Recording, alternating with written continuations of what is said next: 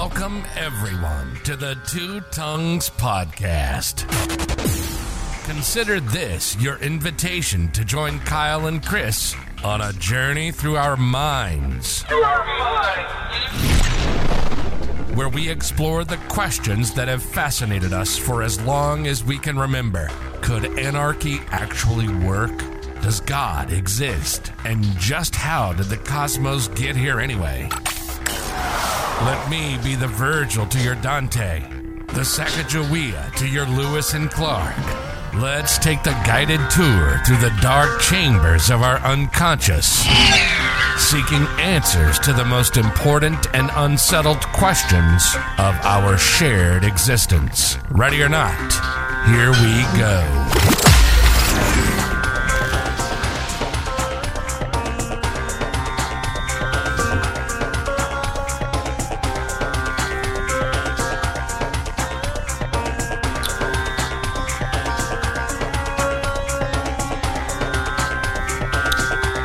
Well, hello, and welcome back to another episode of the Two Tongues podcast. I have to say that was the longest I've let the uh, intro play before, so there ends up uh, being some pretty interesting sitar riffs there uh, after about 30 seconds. I didn't even realize that was in there. So, what's up, guys? Um, just me today. No Kyle. This is the solo day. I'm getting into Alfred North Whitehead. Uh, that was what I planned to do last week, and uh, wasn't able to bring to you. Last week we did um, we did that interesting kind of kind of like dream analysis on that Salvador Dali painting. His paintings are they're like dreams, so it was very easy to do, relatively and, and interesting. Um, but I just kind of had to use had to plug that in because uh, I wasn't really ready for um, episode two of Whitehead. Um, this one I'm going to call Whitehead's model, and it's really just about his process philosophy and the model that he puts up um, that he presents as a model of the universe. So, uh, for you guys who can see this, Alfred North Whitehead Process and Reality, this is what we're, we're reading. Um, as a refresher, we originally got into this uh, Alfred North Whitehead stuff from um, from a um, doctor out in um, a doctor of philosophy out in the UK uh, who wrote a book called Modes of Sentience, and I read it and had some interactions with the author online. A very nice fella. Um, and he's he's been going back and forth with me uh, questions on Whitehead, so it's kind of nice to have some resources uh, to be able to fall back on because Whitehead is not easy, not easy to understand. Uh, if you remember when I did the Modes of Sentience lectures and we talked about Whitehead, um, we had to do a vocabulary lesson, so we had to spend like you know, a minute together at the beginning to define a bunch of words that you never heard before that Whitehead uses.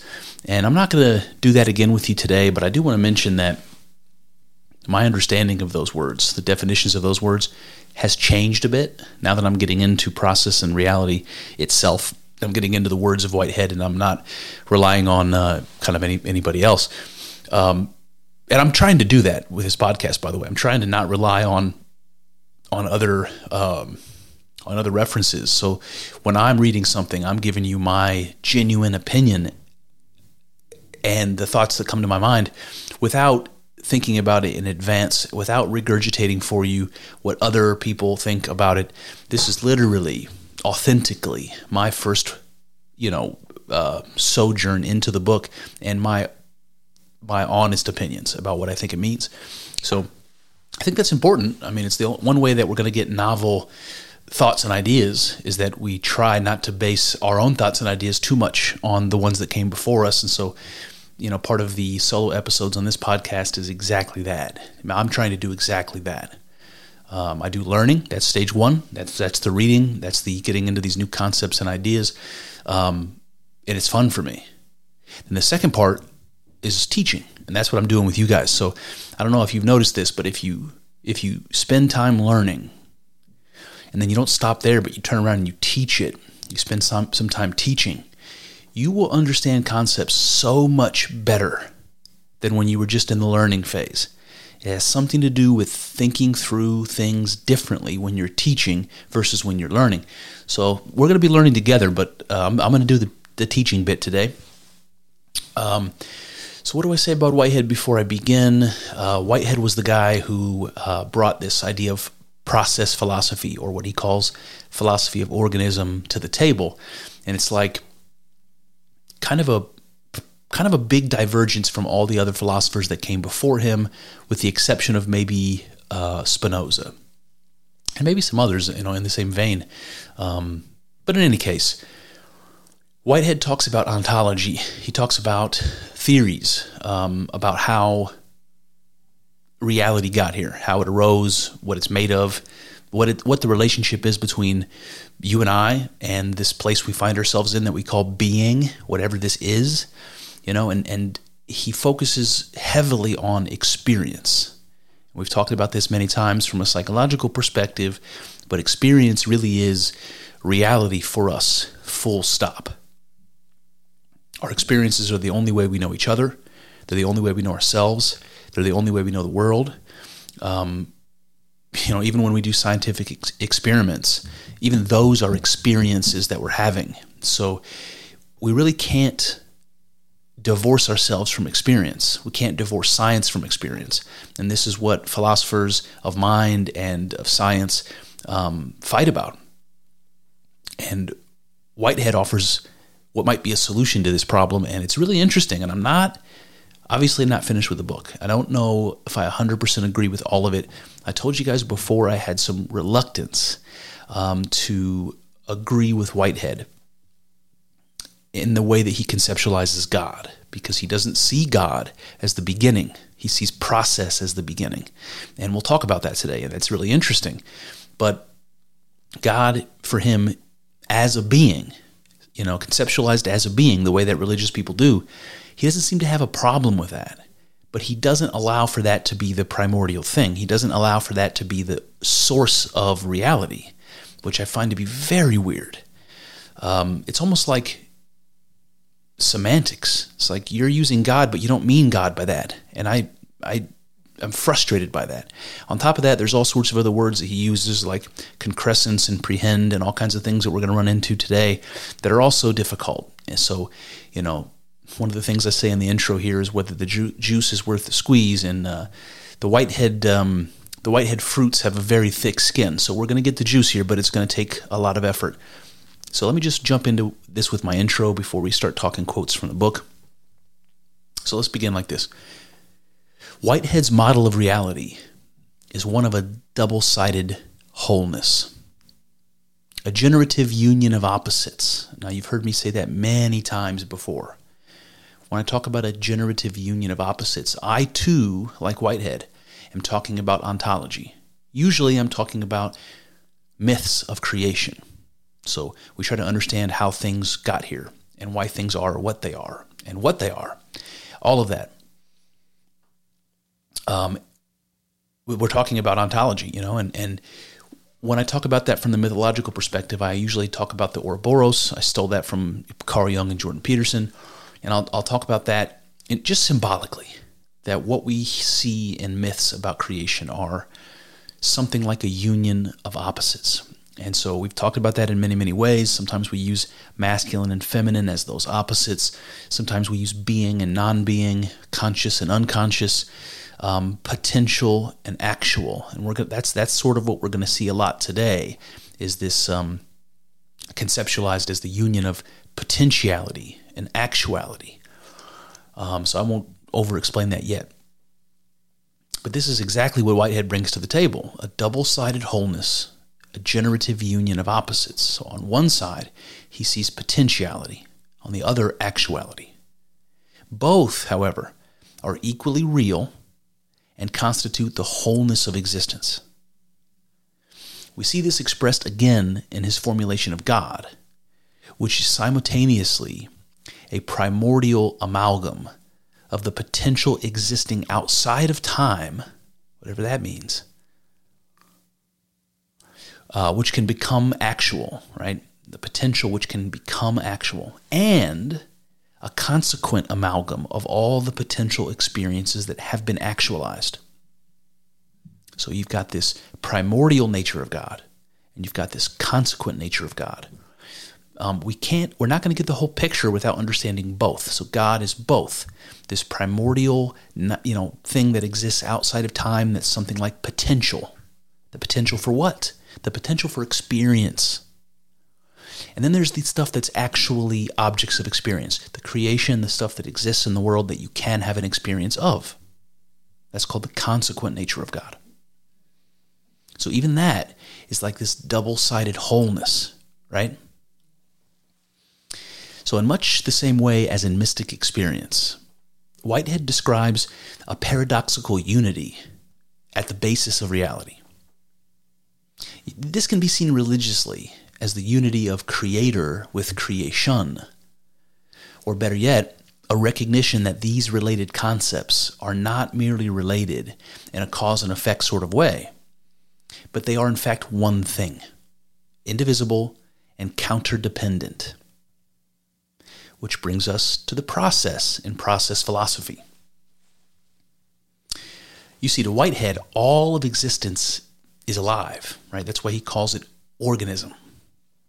As such, it acts and moves and transforms, none of which can occur if the basis of existence is static. Like a, a, lot of philosophy likes to think about some unchanging thing at the beginning. It's what Aristotle called the unmoved mover.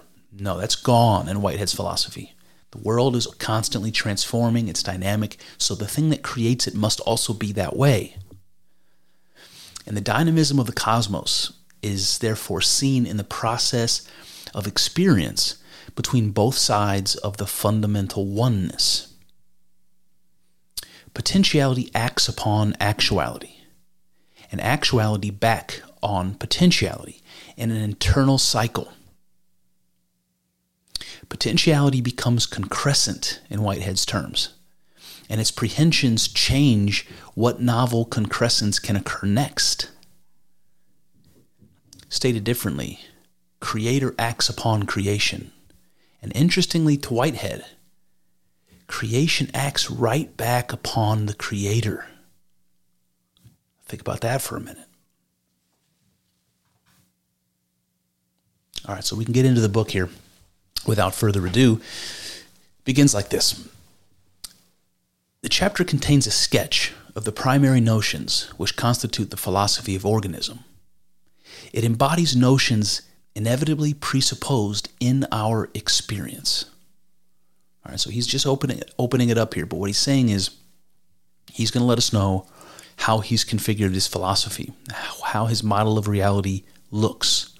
And then he wants us to know that that model comes not from, you know, his imagination, not from his ass. It comes from the realities of our immediate experience. That's where he's going to start.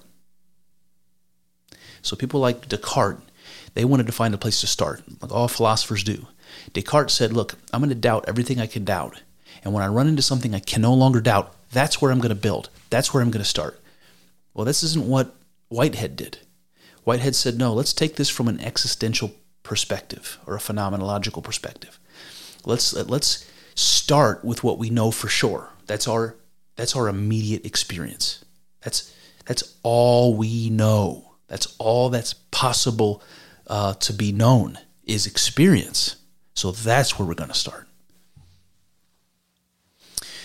Now that's that's interesting because science, as a contrast, starts with abstractions, and it's couldn't be any further from what Whitehead is doing.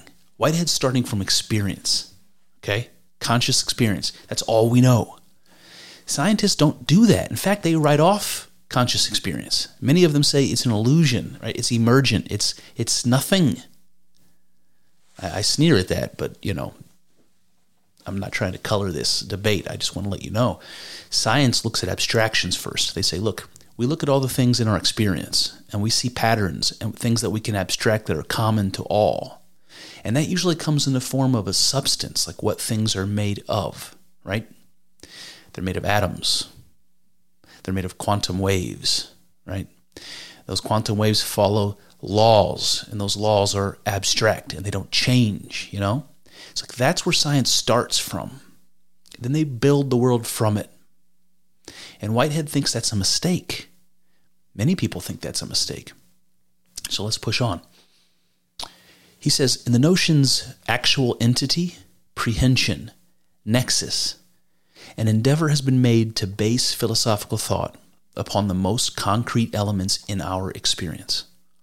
So these are those words that we're going to hear a bunch about today actual entity, prehension, and nexus. There are others, but these are, these are some.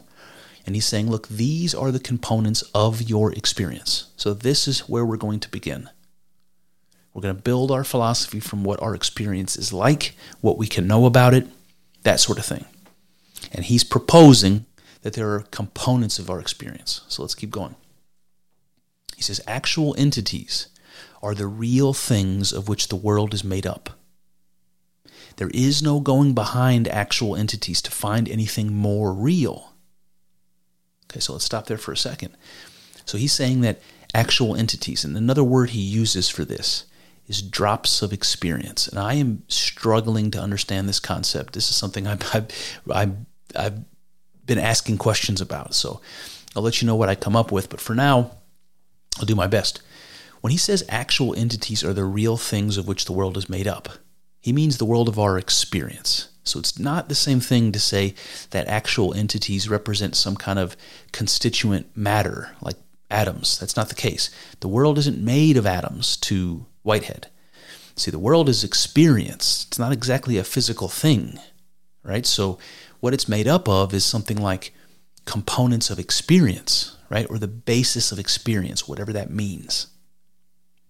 And he says there's no going behind them to find anything more real. You can't say that experience is composed of anything more than actual entities. You know, they're the, the you know, the indivisible building blocks of experience or the simplest forms of experience, whatever that might mean. And then when he says that actual entities are the real things of which the world is made up, what he means by that is actualized. So the word real in this case means physically real. And we're going to talk about the difference between potential, which is something that exists but hasn't been made real. And even that is a difficult way of talking. When I say something exists but isn't real, doesn't that make your head spin a little bit?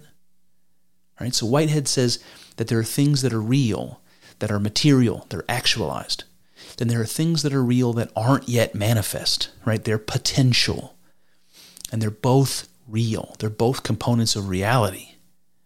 So actual entities are, are actualized. They're experience that's actually happening, you know? And we can contrast that by saying that there are experience or the potential for experience that is just that. It's potential. It's not yet realized, not not yet actualized. You know, those experiences haven't happened yet. Then he goes on and he says something strange, and we'll talk about this a little bit, but he says, God is an actual entity, and so is the most trivial puff of experience and far off empty space. All are on the same level. Actual entities are drops of experience, complex and interdependent. So we're going to see a lot about this interdependence, and because because Whitehead believes uh, one of the things that that Spinoza believed very deeply that everything is one. You know that the philosophy of organism is the philosophy of the only thing that exists. You know there is only one thing. Everything is in unity. So you will see this idea come up um, again and again. So that, that interdependence, you, again, we're going to see that a bunch. So what does he mean here when he says God is an actual entity? Okay, so God is like the potential of some type of experience. Then he says that God is no different in that way than any other puff of experience, even even some trivial experience. You know, it's some infinitely far spot in space that doesn't matter to you in any way that God as an experience and any other experience are exactly the same. Maybe not in their character, but in their essence, they're exactly the same. God is not a higher experience than any other kind of experience. To Whitehead, if you start to see why that seems strange, and it seems strange to me, it's partly because Whitehead has a different name for God. He calls it the creative advance. And by that, he means God. What everybody else would agree he means God by. But then again, he talks about God in other ways. But let's talk about God as an experience for a second, because that's interesting. What does that even mean? God as an experience. And he's saying that it's an actual entity. So God as an experience is, is an actualized reality, right? It's something that can be experienced. Now, I talk about mystical experience all the time, so this is something that doesn't seem all that strange to me. If you have a mystical experience, and this is something people will commonly report, let's say with an intense psychedelic experience, in the right set and setting. Now, people who have that type of experience, they say that they became one with the universe, that sort of a thing. So not only do you see that um, unity idea come in, which we're going to see a bunch of, um, but you can also understand how people who say they became one with the universe, they have they're talking about an experience they had, and it's an experience of being everything there is, or an experience of being the potential for new creation. I mean, I don't know what to call that other than God. A mystic experience is an experience of being God or or participating in God, or at least recognizing that whatever it is you are is something that participates in God and is is inseparable from it. You know, it is an amazing experience for those people who've had it. It's life changing. So there are ways of thinking about God as an experience in the way that I just did, talking about a mystic experience. But see, a mystical experience you might say is something like an experience of, well, what Whitehead is going to call eternal objects or the primordial nature of God. Those are very interrelated concepts, and he's going to talk about those in the same way that Plato talks about forms, you know, or Kant talks about noumena. These are it's like objective reality. What is really there behind your perceptions? If, if what you're perceiving in the world is just a representation of something, and you don't ever get to see what the real reality is, whatever the real reality is that's unexperienceable, for lack of a better word, whatever that is, that's the primordial nature of God. That's the eternal objects. It's very much related to Carl Jung's concept of the collective unconscious and archetypes. In my opinion, eternal objects and archetypes are probably different names for the same phenomena, but but that's one side of the coin. That's this um, again primordial nature of God idea that Whitehead's going to bring to the table. But God has another aspect. It's called the consequent nature of God, and as far as I can understand it, that's like the things that have become actualized. Right? If God is the potential for experience, the experience that has been experienced, the experience that has been brought from potential into actuality, that's the consequent nature of God. If you look around you and you see the cosmos, to me, that is the consequent nature of God. I don't think you would disagree that as conscious beings, we have experiences of the world all the time, constantly. You know, even the experiences we have within ourselves, experiences like of our dreams, we are a part of the world. And so those dreams are just like the experiences you have walking down the street, you know? They are an experience of God. If by the cosmos, by the world around us, we think of that uh, like Whitehead does when he talks about the consequent nature of God. So there's two different ways, just like anything we're going to talk about here. It's a double sided wholeness, remember? Are two ways of experiencing God for God to be an experience. One of them is realizing God within, that's kind of a mystical experience. The other one is realizing that the world around you is a manifestation of God, and so are you. All right, so pushing on. So Whitehead says that the constituents, well, Whitehead's philosophy changes what the constituents of reality are. So most philosophy up until Whitehead and most science today, you know, even today, they start with something that you might call substance. You know, there's a basic something that exists. Um, you might call that energy or matter, you know, a mass. These are all words that maybe are associated with the idea of having a real physical something, right? So for something to exist, it must be made of of something, and that this is the idea of substance. Whitehead doesn't really use this idea of substance, or at least he has a different nomenclature, right? So Whitehead doesn't say substance is at the beginning of, of reality. For him, substance is transformed into actual entities, right? So substance is not um, like an atom, the way that science would would would propose it. Rather, it's like the most basic constituent of experience. So, not the most basic constituent of matter or energy, but the most basic constituent of experience. Okay, so the philosophy of organism, um, substance is transformed into actual entity.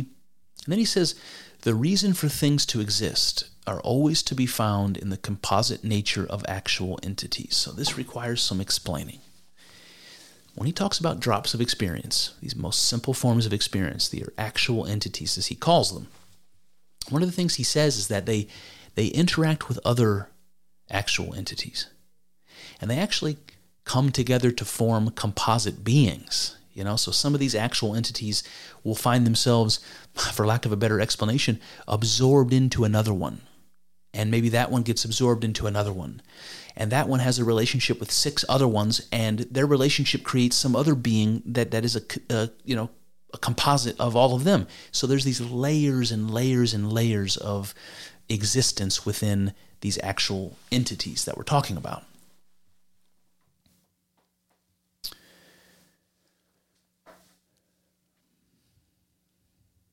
So that's what he means by the composite nature of, of actual entities. And he says the reason for them to exist is always to be found in their composite nature. Um, so they're like nested within one another to some degree. Um, and it's almost like an inevitability. That's the way he's putting it out. It's like if these two drops of experience come together to form some new entity, the reason for their existence is, simply put, the entities that came together to create them. It makes perfect sense. The reason for its existence is what happened to cause that thing to be the merging of these two experiences.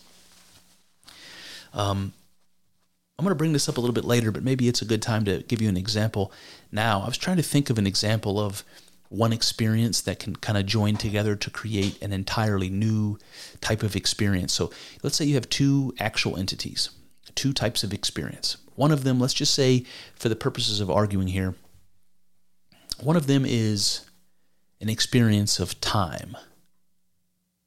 One of them is an experience of like positive emotion, something that makes you feel happy or something. Um, they come together um, with the with an actual entity that, let's say, is an experience of pain or separation or finitude. Like I'm just trying to trying to uh, uh, kind of flesh this out. Imagine that those come together, and you end up with a new experience. And we'll call that something like nostalgia, wouldn't we? So if you have an experience of time, an, an experience of positive emotion, like a fond memory you have of a bygone, you know, bygone day, and then you had this experience of pain. You put them all together. You've got the happiness of remembering the fond emotion. You've got this experience of time. You know this this um, you know one way flow of time that you know you can never you can never go back and have that experience again. And you have this experience of pain and remorse. Oh, you put them all together, and you get something entirely new. You get something that we would call nostalgia. You know, you get the positive emotions plus the pain. But you need this concept of time and and this um, uh, you know irreversible concept of time. You put them all together, and then you have nostalgia, and you can't have nostalgia without every piece of that puzzle. So maybe that's silly, but it may help to kind of wrap your, your brain around what this means.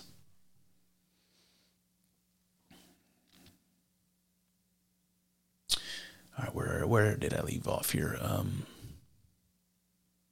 Okay, here we are.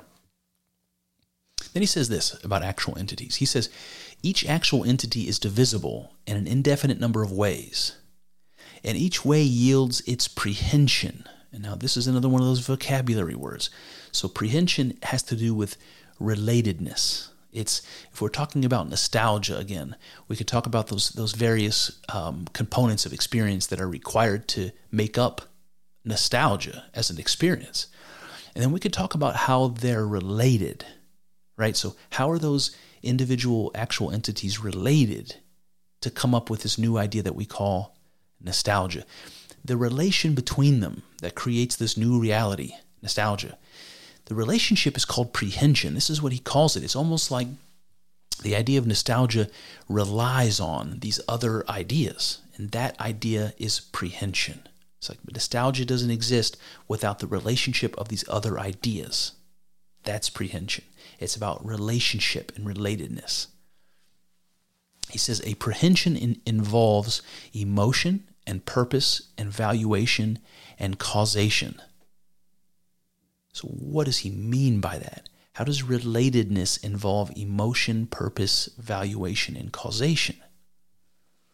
Well, it's it's in some in some ways we can see purpose and causation as as being relational right? So if i have a purpose it's related to um, you know a future a future goal. It's related to the current state of affairs. You can maybe like draw a diagram and position where purpose and even causation fits into this idea of relationships.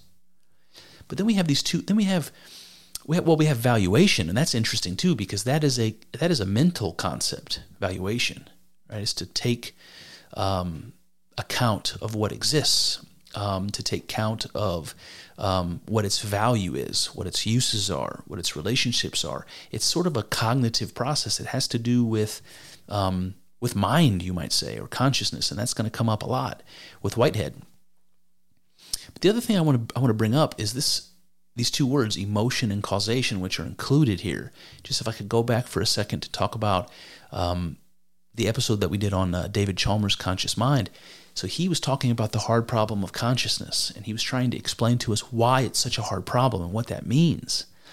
And one of the things he said is that consciousness is a mystery because, unlike all the physical things in the world that we see, unlike almost everything in the world um, and everything we experience, they all have an explanation um, in physics. They all have a physical material explanation you can say this object exists because of this whole process of um, physics that have unfolded to allow it to be here.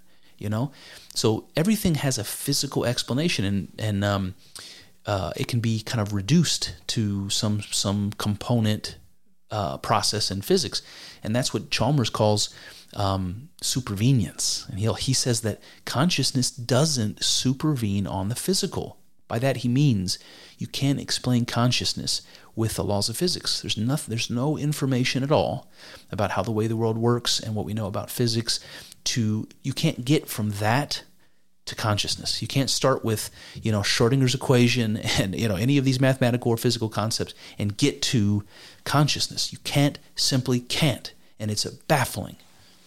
But then he says something else in that book that was interesting. He said that causation is something else that falls into that category. That we don't exactly know um, what it is about the physical laws that causes causation. You know, why does one thing happen and cause something else to happen?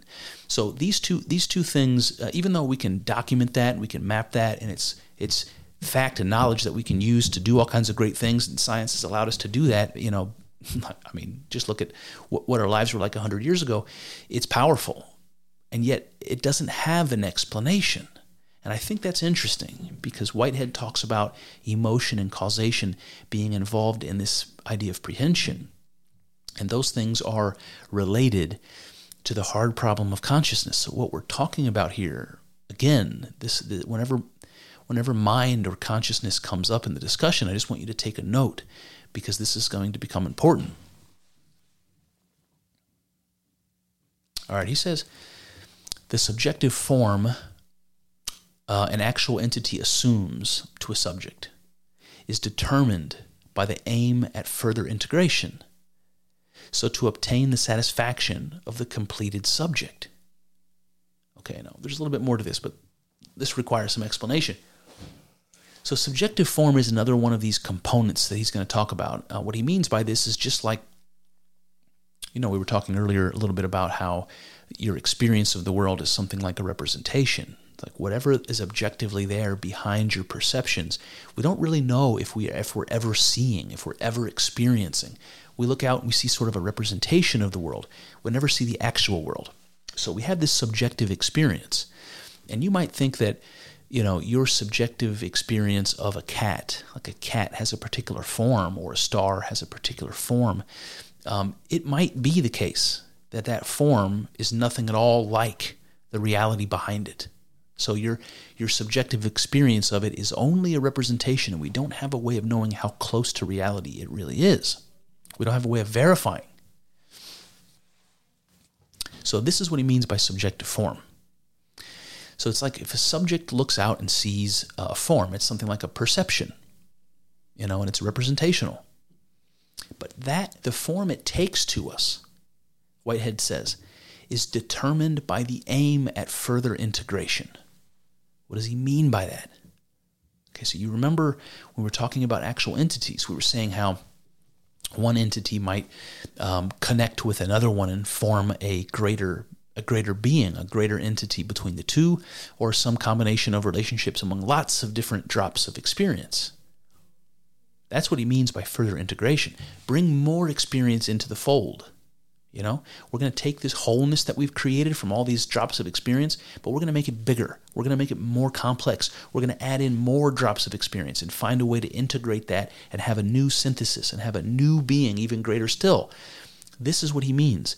And so, so strange because he's like, when you as a, as a subject look out at the world and you see the form that things take, that the form they take is designed to allow you to integrate it into your into your organism, into your being. And there's lots of ways of doing that. There are physical ways of doing that, and there are um, what's the word he uses? Um, conceptual ways of doing that. So conceptual ways is easy. I mean, you can think about maturing and growing and learning and how you kind of synthesize all that new information into your personality and into your understanding, and you have a new thing, a new personality, a new understanding. Um, I think this is a good a way of understanding um, what he's really what he really means by this.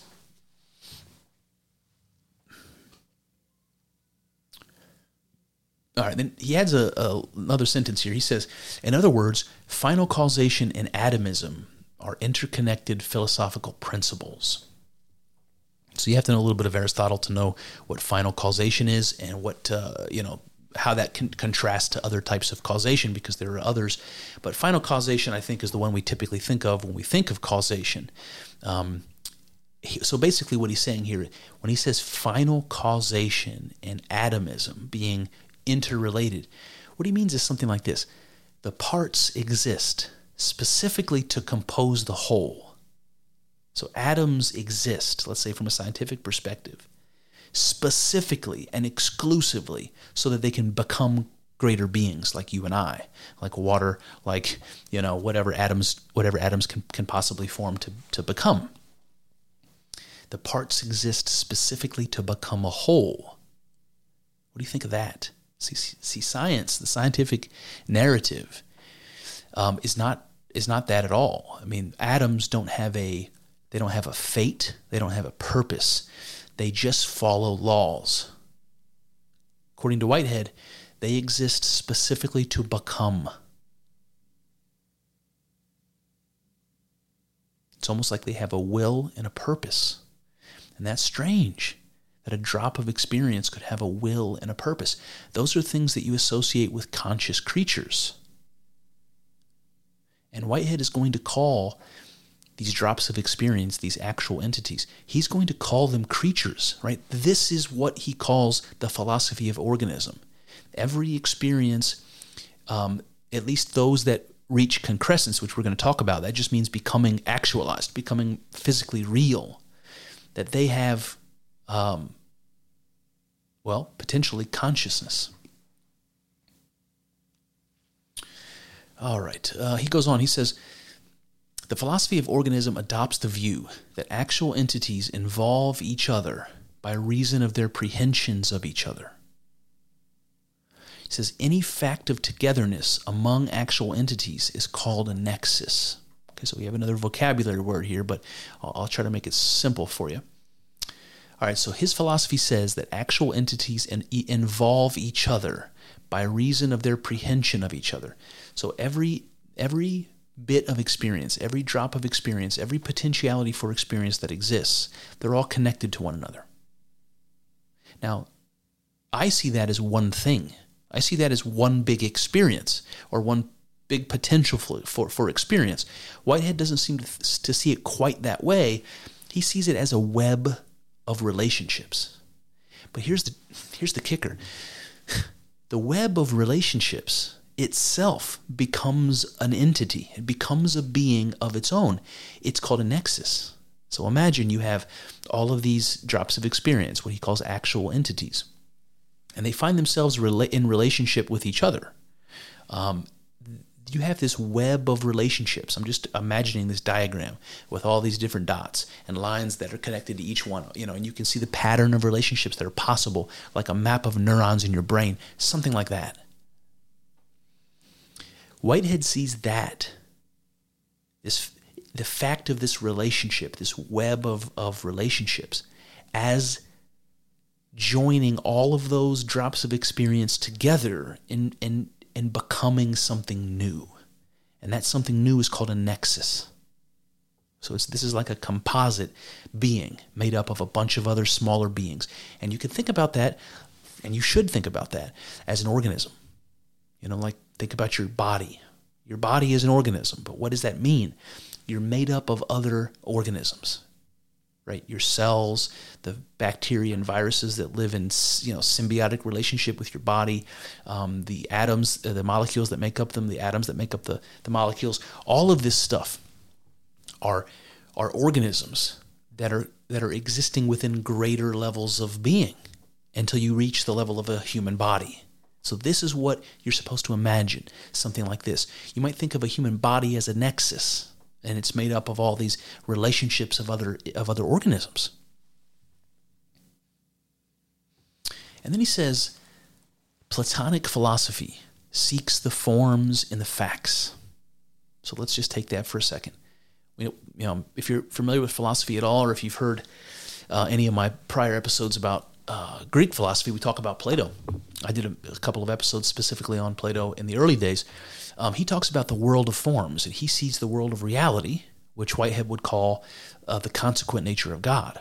But then he sees the world of forms, which are these patterns that exist um, that he can detect in reality. And so Whitehead would call that the primordial nature of God. So this is how we want to try to synthesize Plato and Whitehead. He said Plato seeks the forms and the facts. So what does that mean? A fact, a fact of existence might be a creature. It might be, you know, a type of experience. Um, but you can imagine other similar creatures, or you can imagine other experiences that, that other people having the same experiences, or other experiences that are similar. So there are patterns that you can detect behind things, you know? Um, a, an example that uh, Plato uses, Socrates uses, and I've used before is something like beauty. You could say that I recognize that there's such a thing as beauty, and I see it in the sunset, and I see it in the you know the body of a beautiful woman, and I see it in uh, a painting or a song, let's say. And I think we'd all agree, uh, yes, you can see beauty in these different examples. So you can see that there's pattern a pattern there behind those examples. But what's difficult to do is to say what it is about each of those instances a beautiful woman's body, uh, a sunset, and a song. Very different types of things. So, can you pull out from those three things the pattern? What's common? What is it that's beauty in all three scenarios? I think you agree that the beauty is there, but can you say what it is that's common without using the word beauty or a synonym? No. So that pattern becomes something that's almost unknowable. So this is a form according to Plato. And this is what Whitehead begins with. He says Platonic philosophy sees the forms in the facts. They see the patterns that exist in the individual particular examples of that pattern. Beauty exists, that's the pattern. A sunset is an example of that pattern. A beautiful body is an example of that pattern. A song is an example of that pattern. But the pattern itself seems to be something more fundamental or more real. And simultaneously, not real at all because you can't point to that pattern. You can't put it in a jar. It doesn't really exist. And yet, without it, you don't have those, if those actual examples in the world. And this is what Whitehead adds. He says, each fact is more than its forms right? So each individual actual object in the world, it has a form, which is something like an, an abstract pattern, but it also has itself, it has this particular embodiment that exists. So a fact is more than just a form. It's a potential, that's the form, and it's the actual, that's the particular object that exists that represents that form. It's both. And then he says, and each form participates throughout the world of facts. Each form participates throughout the world of facts. And you can you can understand that too. It's like you see the same pattern embodied other places. You see the same form, beauty that you see in a body. You see it in a song. You see it in the sunset. It's like it's reused. It's reused. It's re you know um, constituted. It's reconceptualized in other ways. And so everything is connected. You see those patterns being reused. You realize that there's some deep connection there. That brings me to the next section, which I'm going to call the category of the ultimate. So, this is something that Whitehead says every philosophy has something like this. They have to have an ultimate, they have to have something that no, nothing higher can be conceived. I think that was St. Anselm who said that about God. But every, every system of philosophy needs an ultimate. And what Whitehead, what Whitehead says is this he says, creativity, many, one, are the ultimate notions involved in the meaning of the terms thing, being, and entity. So the ultimate is something like creativity, many, or one. And we see those things in the world as being, you know, things that you can point to and say, you know, there's something that exists, a being. Okay, so this is interesting. So you can see that many and one are opposites, very much like this double sided wholeness that we started talking about. And creativity is that word that, that again, Whitehead really means God by that word. And, you know, just to be clear, what he means by that is that which makes reality possible. Right? That is the simplest definition of God. I don't know why anybody would object to that. They, they do with me all the time, but I'm just going to say it again.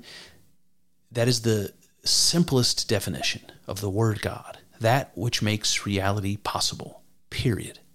So to Whitehead, that's creativity or the creative advance. All right, he goes on, he says, the term one stands for the singularity of an entity. The term many presupposes the term one, and the term one presupposes the term many. The term many conveys disjunctive diversity. This notion is an essential element in the concept of being. There are many beings in disjunctive diversity.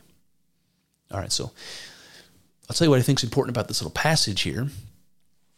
He's talking about the oneness. You know, this we talked about this um, uh, this idea of, of oneness and unity that we're going to see over and over and over again. So he starts there. Um, the one stands for the singularity of an entity. Then he says the term many is presupposed in the term one and one and many. So you have the these opposites that are presupposed, right? You can't have many without one. And as soon as you have one, the idea of having any more than that, you know, implies something more than one. That's what we call many. So all you have to do is, you know, begin with the concept of one and, you know, any consideration of that concept, like duplicating it or dividing it or multiplying, any sort of thing like that, is going to get you to this concept of many.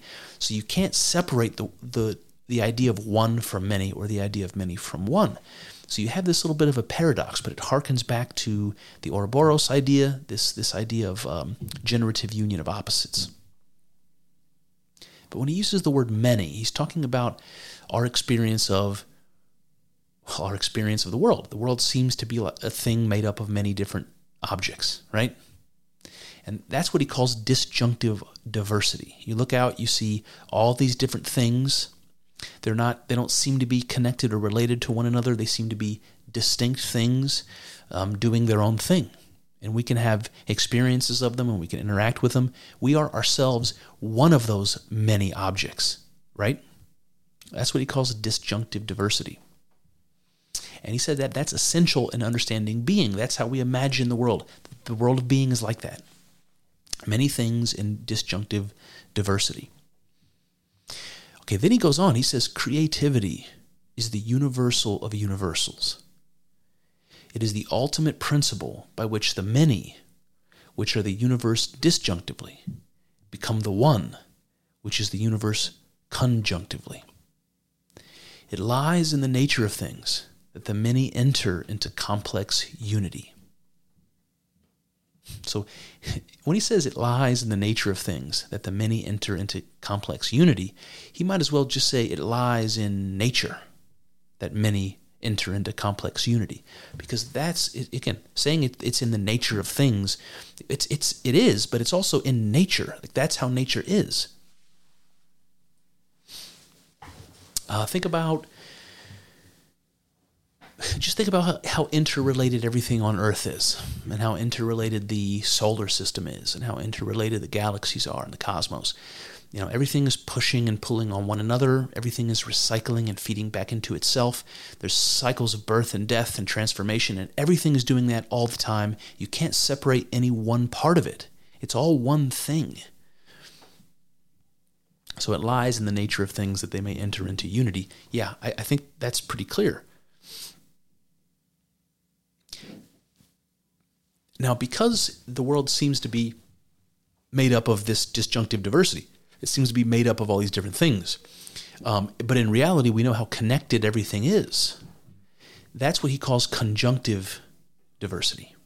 He's just talking about the union of things, understanding things as they are, interconnected, you know? Mutually counterdependent. That's another way I like to put it. So creativity is the process of synthesis. You know, how entities interact to ingress, which is another word we'll, we'll, we'll hear in a, in a bit, prehend, and actualize as a unity. That's called concrescence. To, to be actualized, that's, that's the word he uses, concrescence. They find a way to exist as one. And I'll give you an example of things finding a way to exist as one. We can you can think about the interconnectivity between all the forces of nature and matter and energy and motion and all that. You can think about that as all interconnected cause and effect and all that. But another way of thinking about that is to just look at examples like like symbiosis. Now, you ever seen those uh, sharks in the documentary? They're they're swimming through the ocean. They have these little lampreys, these these eels that are attached to their belly, and they just eat all the food that falls from the from the um, shark's mouth. They eat the bacteria and parasites that live on its skin. They live in this mutually beneficial way as one unit. The sharks and the lampreys. That's something that is symbiotic, right? They they are individual beings, but they exist together in harmony. They exist as one unit. And that's not a rare thing in nature. It's everywhere. Think about the bacteria that lives in our, our gut. Now we couldn't couldn't digest our food without them. Our immune system wouldn't wouldn't function without them. And how about the um, the theory? There's a a theory I don't think it's proven, but a theory that multicellular organisms first formed from single-celled organisms. You can imagine if you've ever seen an amoeba, this single-celled organism, it just like reaches out. It's just a blob, and it reaches out with these little blob arms, and it grabs, you know, it just encircles whatever the um, uh, you know, like the food or whatever it is that it's come across, and then it just kind of absorbs it into its body. And science thinks that this happened, um, you know, in prehistory. It happened way, way, way back in time, where uh, one of these amoeba or some single-celled organism it found itself joining together or trying to consume, let's say, a cyanobacteria, which is a single-celled organism that that does photosynthesis, right? So it, it can turn light into into sugar, into energy. And at some point, one of these single celled organisms came up and absorbed the cyanobacteria in. And because the cyanobacteria was still photosynthesizing and it was making energy available to this to this single celled creature, it didn't it didn't destroy it. It just lived in symbiosis with it. It just became one thing. So that's another another way of understanding this. All right, so Whitehead says the ultimate metaphysical principle is the advance from disjunction to conjunction, which is just the the one the many becoming one, you know, from disjunction to conjunction. It's something like an eternal Hegelian dialectic, by the way.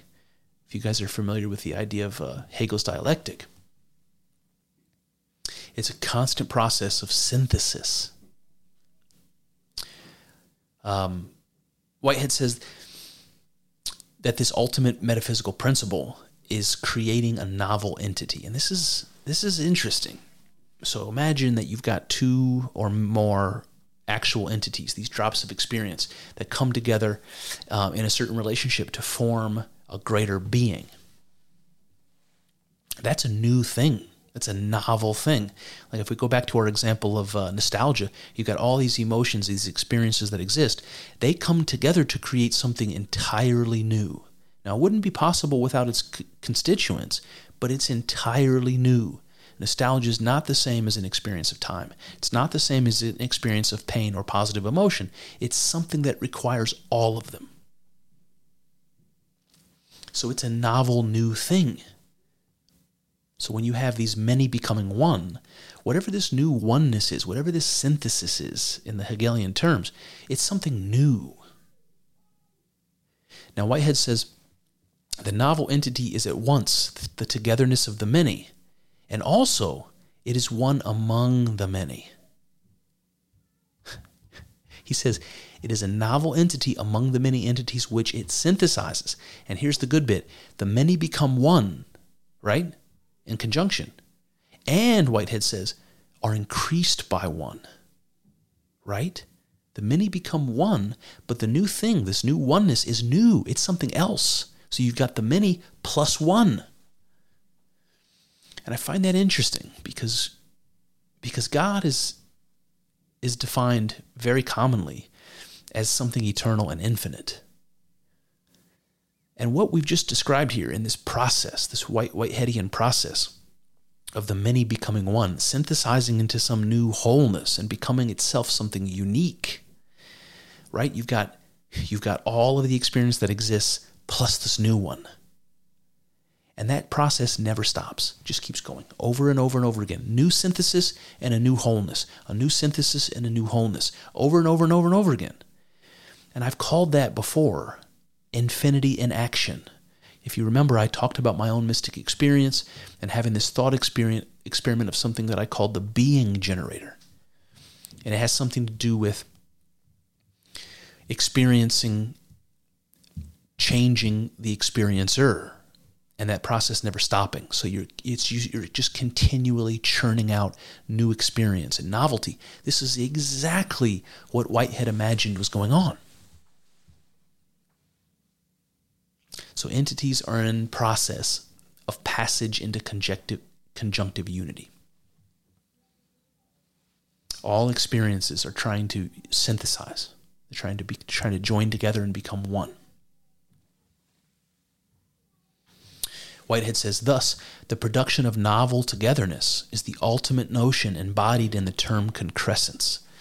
So this is that another one of those vocabulary words, but concrescence means something like concrete togetherness, like becoming real through your relationship with each other. So actual entities become real, they become concrescent. They be, they go from this state of potential to a state of actual, being physically real in the world and experienceable, let's say and that's called concrescence.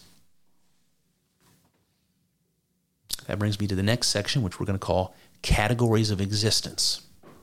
And this is where we're going to get into that vocabulary lesson. I'm going to let Whitehead do most of the talking.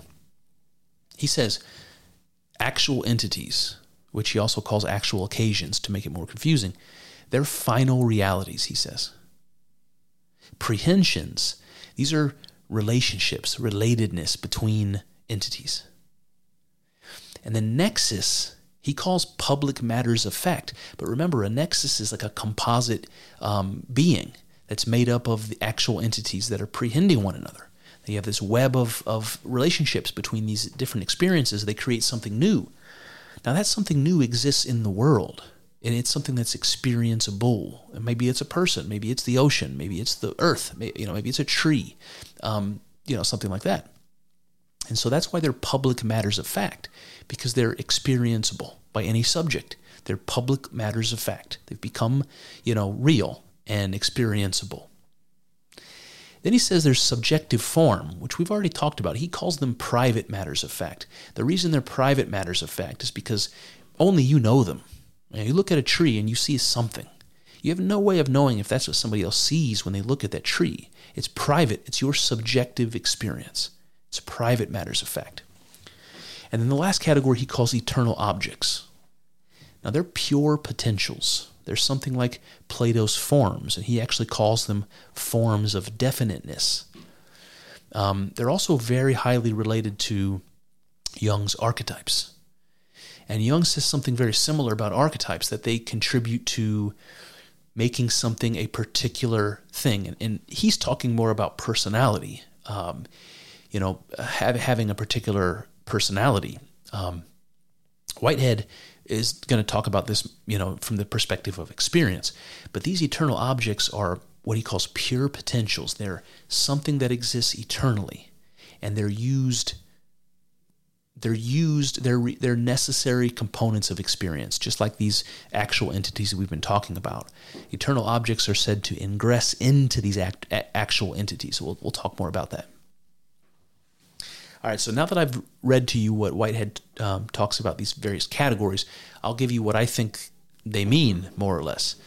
So, actual entities are what exists, they're what experience is made of, you know, drops of experience. They're constituents of material reality and sentient experience. Now, I'm not sure that those things are different.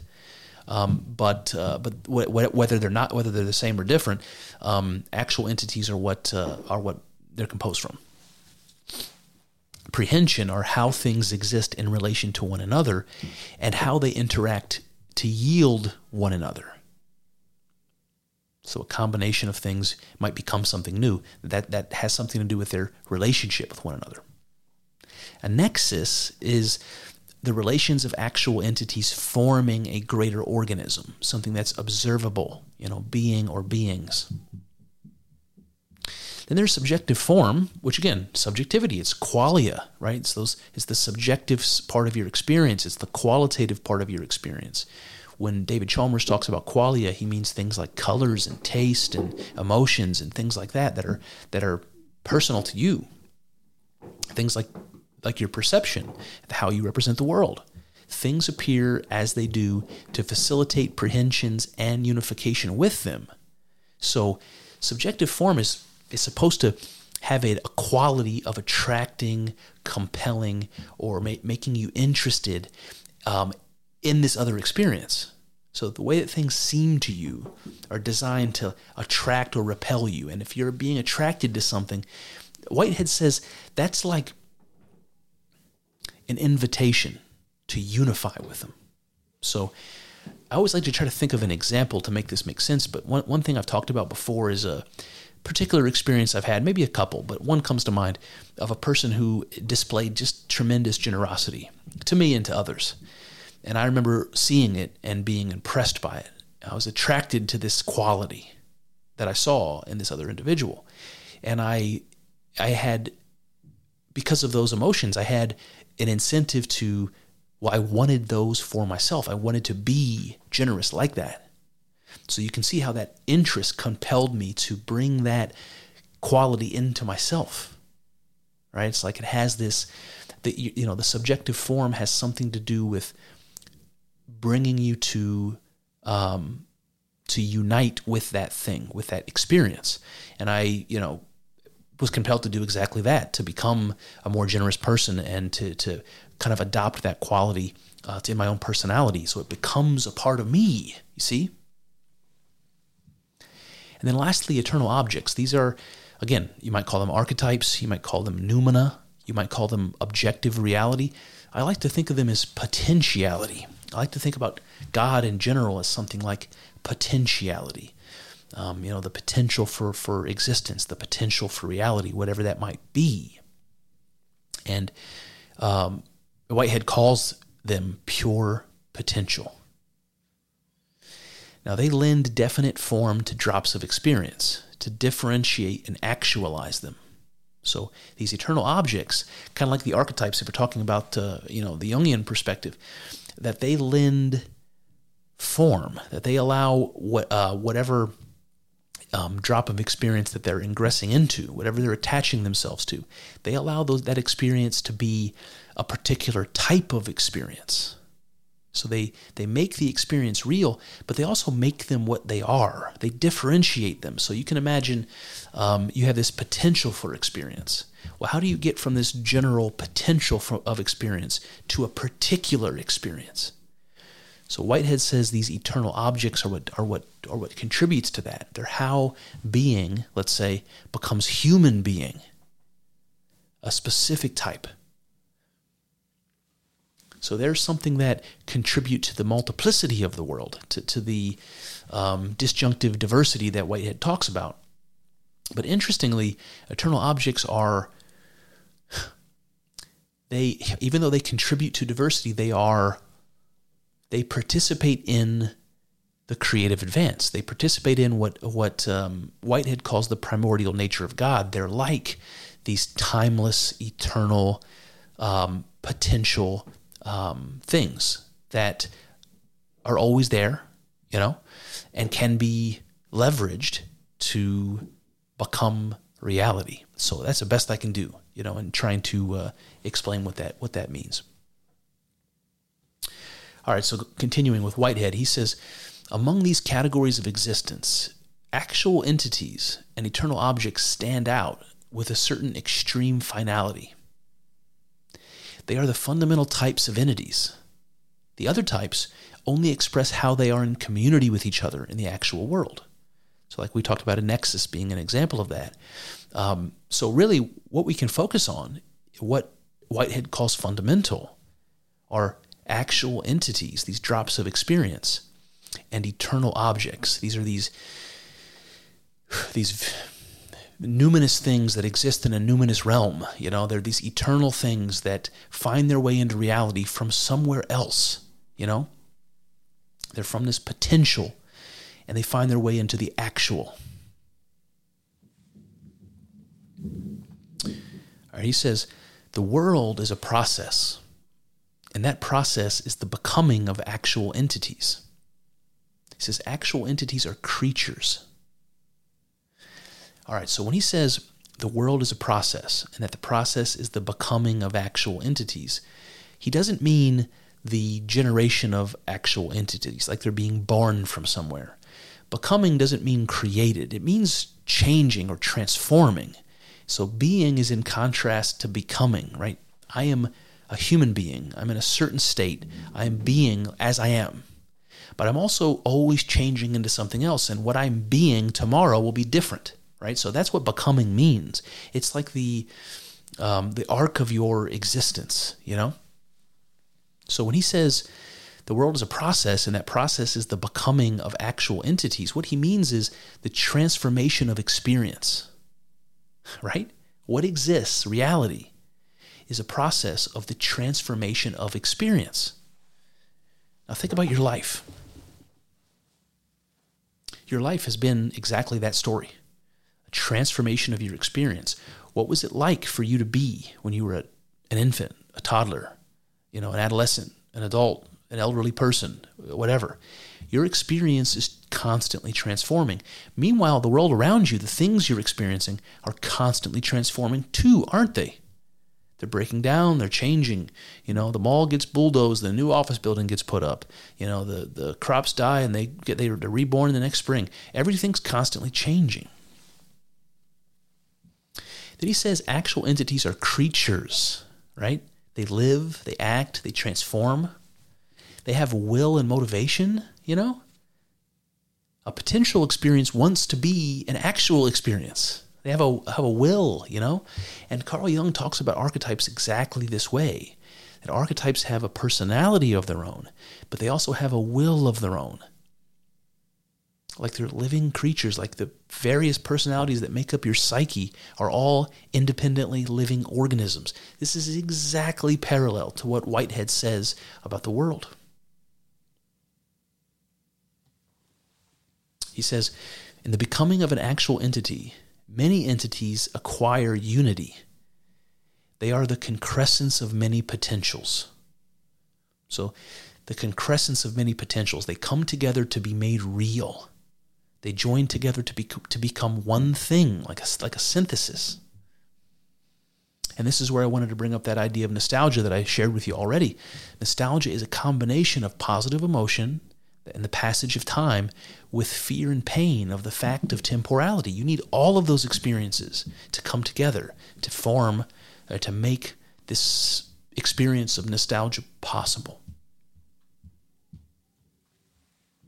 He says the potentiality for concrescence of many entities into one actuality. So, for many potential experiences to be made real, to be an actual experience, he says that is the metaphysical character of all entities. That every item in its universe is involved in each concrescence. So, when he says every item in its universe, so you have to remember that to Whitehead, reality is an organism, but it's made up of organisms at smaller, smaller scales and larger and larger scales infinitely. There's no end to it. So every entity is sort of its own universe. So that's what he means by that. Every item in its universe. So all the entities making up that organism.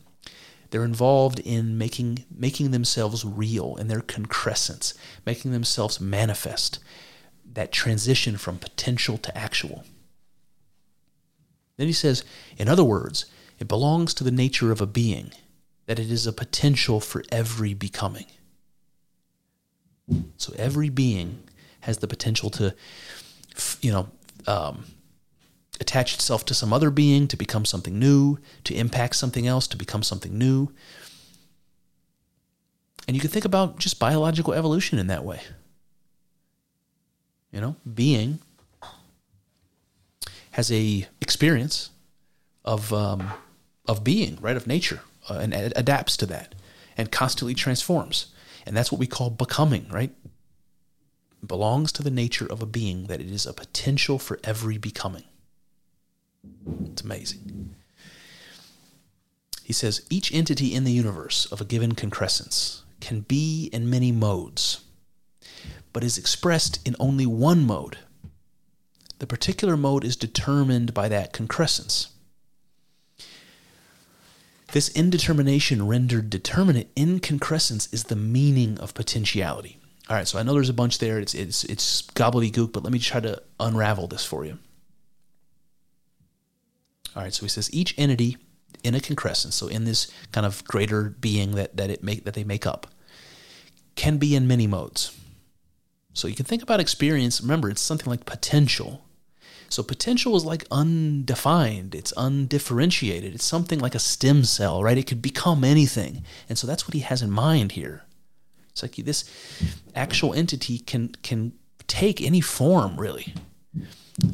But it's expressed only in one form. And he calls mode. That's a mode. And the mode is determined by the concrescence. So you've got all these potentials that are joined together to become this, this larger being and their relationships, their prehensions in this greater wholeness determines what each potential is. So the wholeness determines what its components are, and you've got this weird paradox that that gets entered in here. Now, if you're interested in, in trying to understand uh, this idea of a mode, um, Dr. Uh, Sherstead Hughes, in his book Modes of Sentience, he, he gave us a kind of an, an interesting example. He said that magnesium is a mode, right? A mode of, of an atom. It's one way that an atom can manifest itself. And then he said magnanimity is a mode, you know, like of an emotion or a personality. So you gotta have an idea of what he means. You have this general concept, and it can it can be applied in particular ways. So it's something that's indeterminate, and it becomes determinate. The potential becomes actual, and that's he says that's that's concrescence. That, that, and that's the meaning of potential. So you've got this interesting paradox here. Potential is rendered actual. Well, those are opposites, right? How can potential be rendered actual? And according to Whitehead, that happens that happens through a process called concrescence, which is all about um, experience uh, in in a relationship with other experience, becoming a unity. That potential is made real by becoming a unity. All right, he says an eternal object can be described only in terms of its potentiality for ingression into actual entities. It is a pure potential. The term ingression refers to how an eternal object is realized in an actual entity, contributing to its definiteness. So, more word salad. But what this means here, he said, basically saying that an eternal object is something that can ingress into actual entities. So, it's very hard to understand, very high level conceptually. You've got this potential for experience, and then you've got these eternal objects, and that they can sort of color the experience by entering into this. Um, well, let's call it a stem cell, right? This this actual entity is like a stem cell for experience, and the eternal object is like this heavenly thing. It's like this numinous thing that's always there.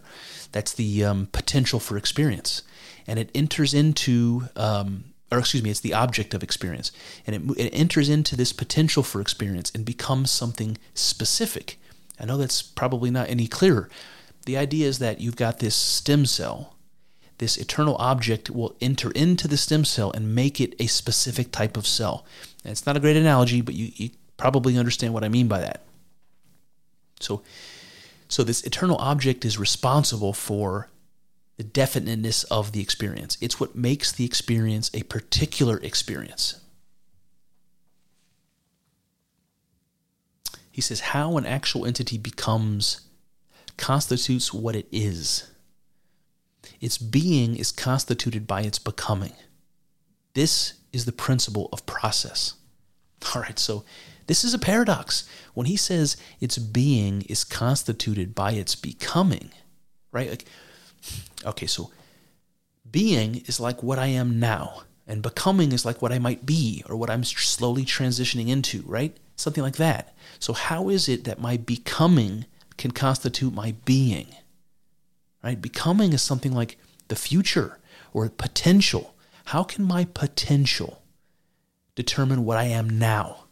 So, whenever you see a paradox like that, just like we started with when we talked about the generative union of opposites, right? How can how can opposites be in union? And how can that be generative? There's a paradox. Whenever we're talking about origins in ontology, we're always run up against this paradox, and this is what I see here. And Whitehead says an actual entity is a concrescence of prehensions, which have originated in its process of becoming. Okay, so you can imagine when, when he's talking about prehensions, he's talking about relationships between experiences, right? So, or relatedness. So, in my process of becoming, I'm going to have various types of experiences. What he's saying here is that that that the prehensions are made real. Okay, so that's what the word concrescence means. An actual entity is a concrescence of prehensions. Prehensions are relationships. And those relationships are made real. They're taken from a state of potential into a state of actual. And it's so strange. It's like prehensions are like this web of potential, of potential experience.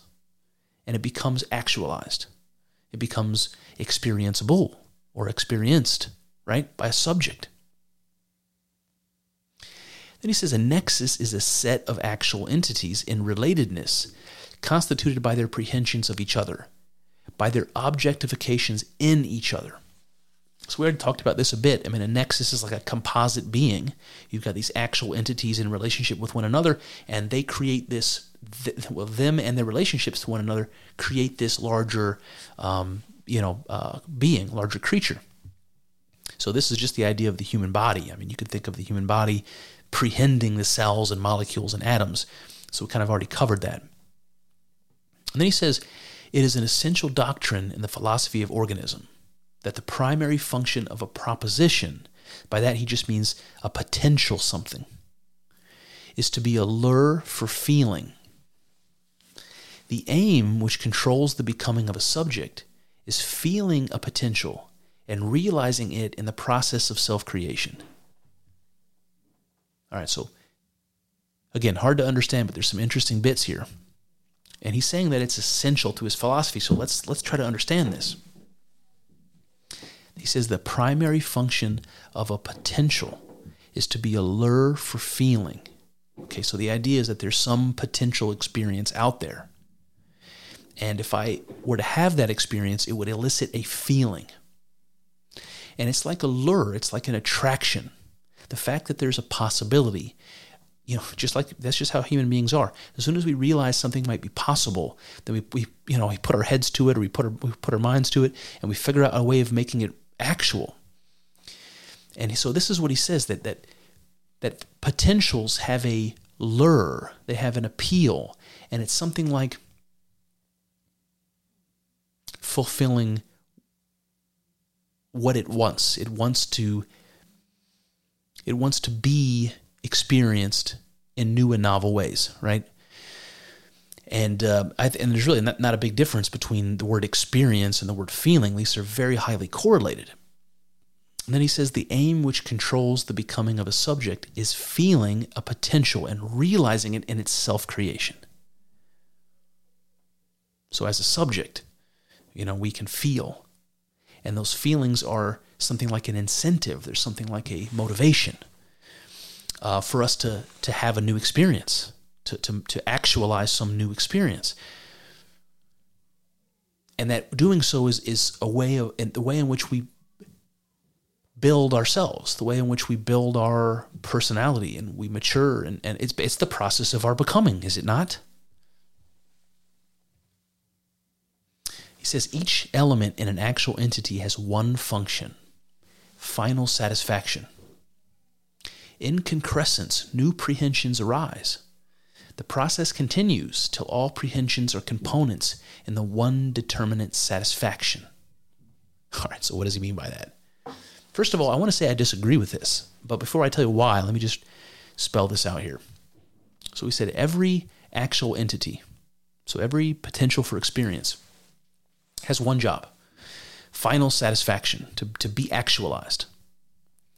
Then he says in concrescence, which is the process of going from potential to actual.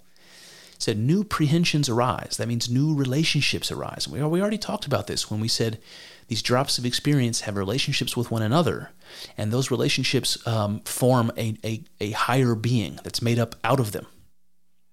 So then you have, right, you have all the things you had before, but now you have this new thing right? Because you have a new thing, you have this new wholeness. You have new relationships because you have something new in the mix. So you have new relationships between those experiences and the thing that make up those experiences. And you have to find a way of synthesizing that too. Now, when Whitehead says that that that's final satisfaction, like this synthesis of becoming a new whole, I am okay calling that satisfaction if, if this is what the will of reality is to, to continuously make new uh, new things out of itself and then resynthesize them into a whole if that's what the process is i can go with that. But i can't call it final because it's not final. Every concrescence right creates new prehensions. They have to be synthesized again. So there's no final to it. The, sat- the satisfaction is the process itself. There's there's no end to that. Every concrescence creates that new that one new thing that has to be resynthesized, and on and on and on you go. Then he says every actual excuse me every actuality embodies a principle of unrest, namely its becoming. So so everything is becoming. It's it's it's constantly having new experiences and changing and transforming, just like we've talked about. Uh, the principle of unrest you may have heard before because uh, the philosopher Schopenhauer talked about it. He, he called it restlessly striving, like something that characterizes human beings is restlessly striving. so the principle of unrest is something that fits right in there. You know, nothing's ever good enough for us. We always always want the, the you know progress and new technology and, and you know there's just nothing's ever good enough. That's what that's what human beings find themselves to be, restlessly striving. And that has something to do with becoming, right? That restlessly striving is endless. It's not a final satisfaction. It's it's a eternal process. All right, then Whitehead says the philosophy of organism is a repudiation of the notion of vacuous actuality, the notion of reality devoid of subjective immediacy. An actual entity is at once the subject experiencing and the superject of its experiences. It is subject to superject, and neither half of this description can for a moment be lost sight of. So I actually really like this, although I never heard the word superject until I read Whitehead. So what he's saying here is that his philosophy says that it is impossible for reality to be devoid of subjective immediacy. There is no such thing as vacuous actuality. Now, this is what differs between modern scientific narratives and Whitehead's process philosophy, because modern scientific narratives believe um, that actuality is vacuous, that space time is vacuous, and it just happens to be filled with objects. And none of those objects are a subject, right? Consciousness comes much later in evolution. It emerges, right, according to the scientific narrative. Um, and so there's most of, of the history of the cosmos and, and most of reality didn't include consciousness or sentience of any kind. And that's not what Whitehead believes. Whitehead says, no, reality is experience. So there is it's impossible for there to be an actuality that is devoid of subjective immediacy. There's always a subject. There's always sentience. Then he says an actual entity is at once the subject experiencing and the superject of his of its experience. And I take this to mean that an actual entity is subject and object both.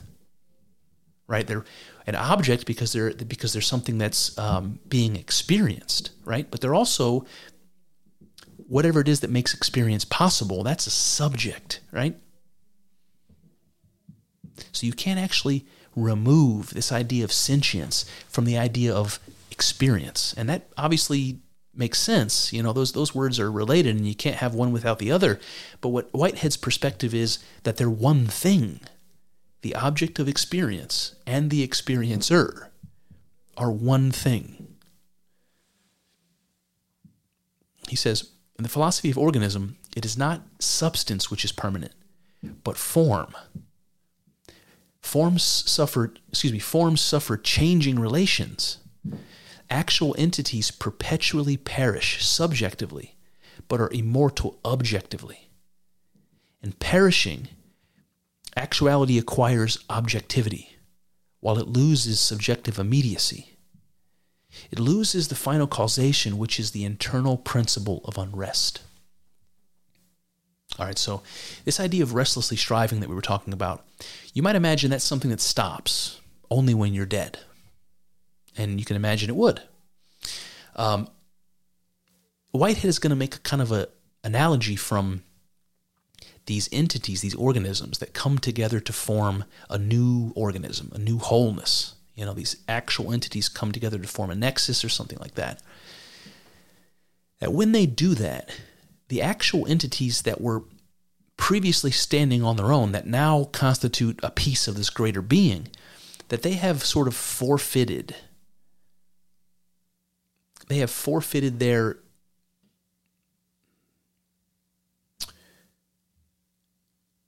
Well, they forfeited their subjectivity, right? They don't have a subject anymore because they're part of this greater subject who's who's seemingly the real deal. Now this thing is is the real deal made up of these of these things that used to be the real deal. See what I mean?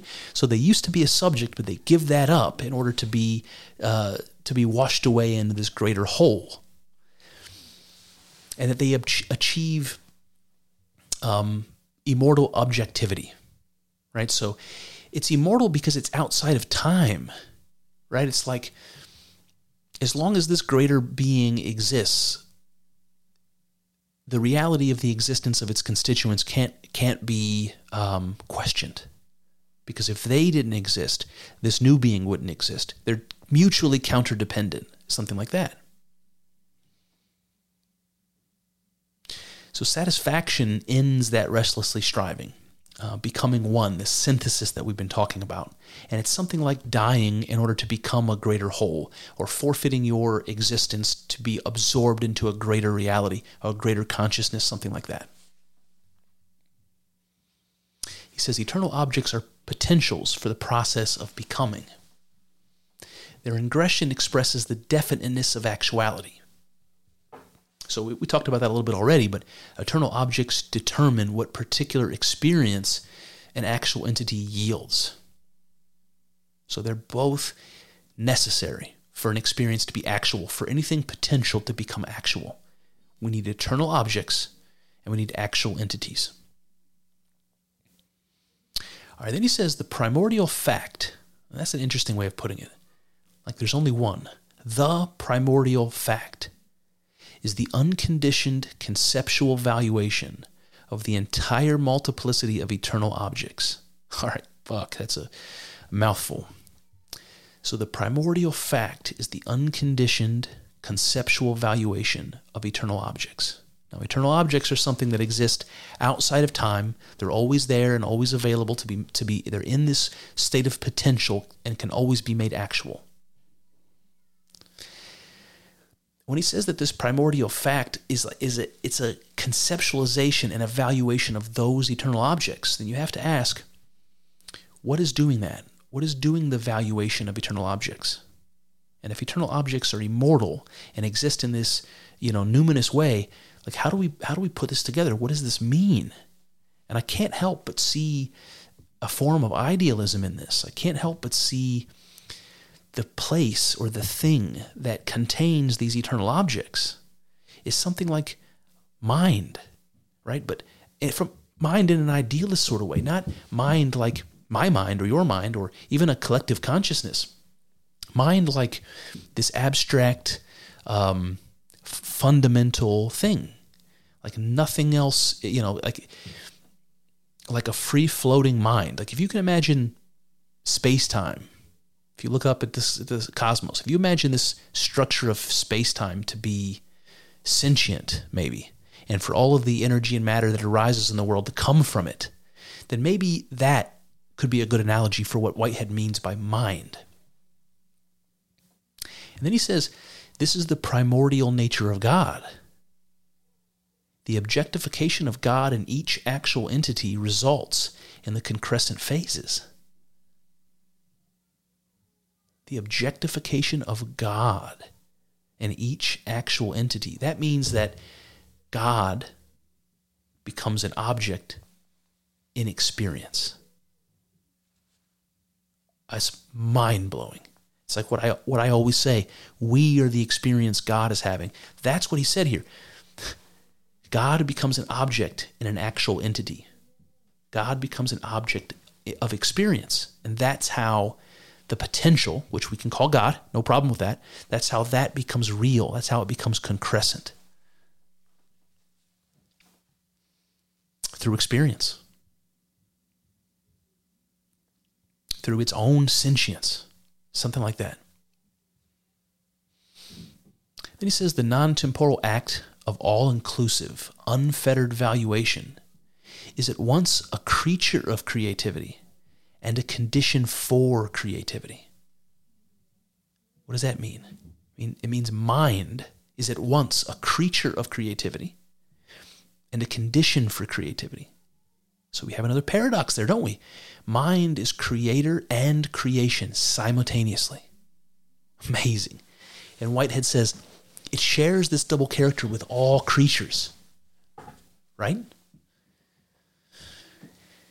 Then he says God's immanence in the world is an urge towards the future based upon an appetite in the present.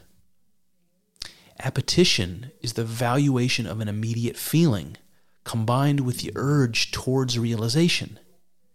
Appetition is a principle of unrest. So, what does this mean? It means sentience recognizes a potential that could be made actual.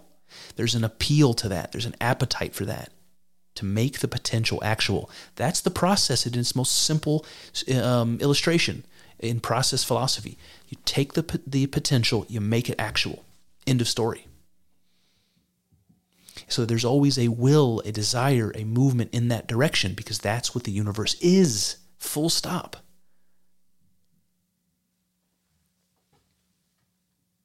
Then he says something interesting. He says, There can only be one non derivative actuality, unbounded by its prehensions. This is sort of the starting point of all of the interconnected uh, actual entities, all of the interconnected experience.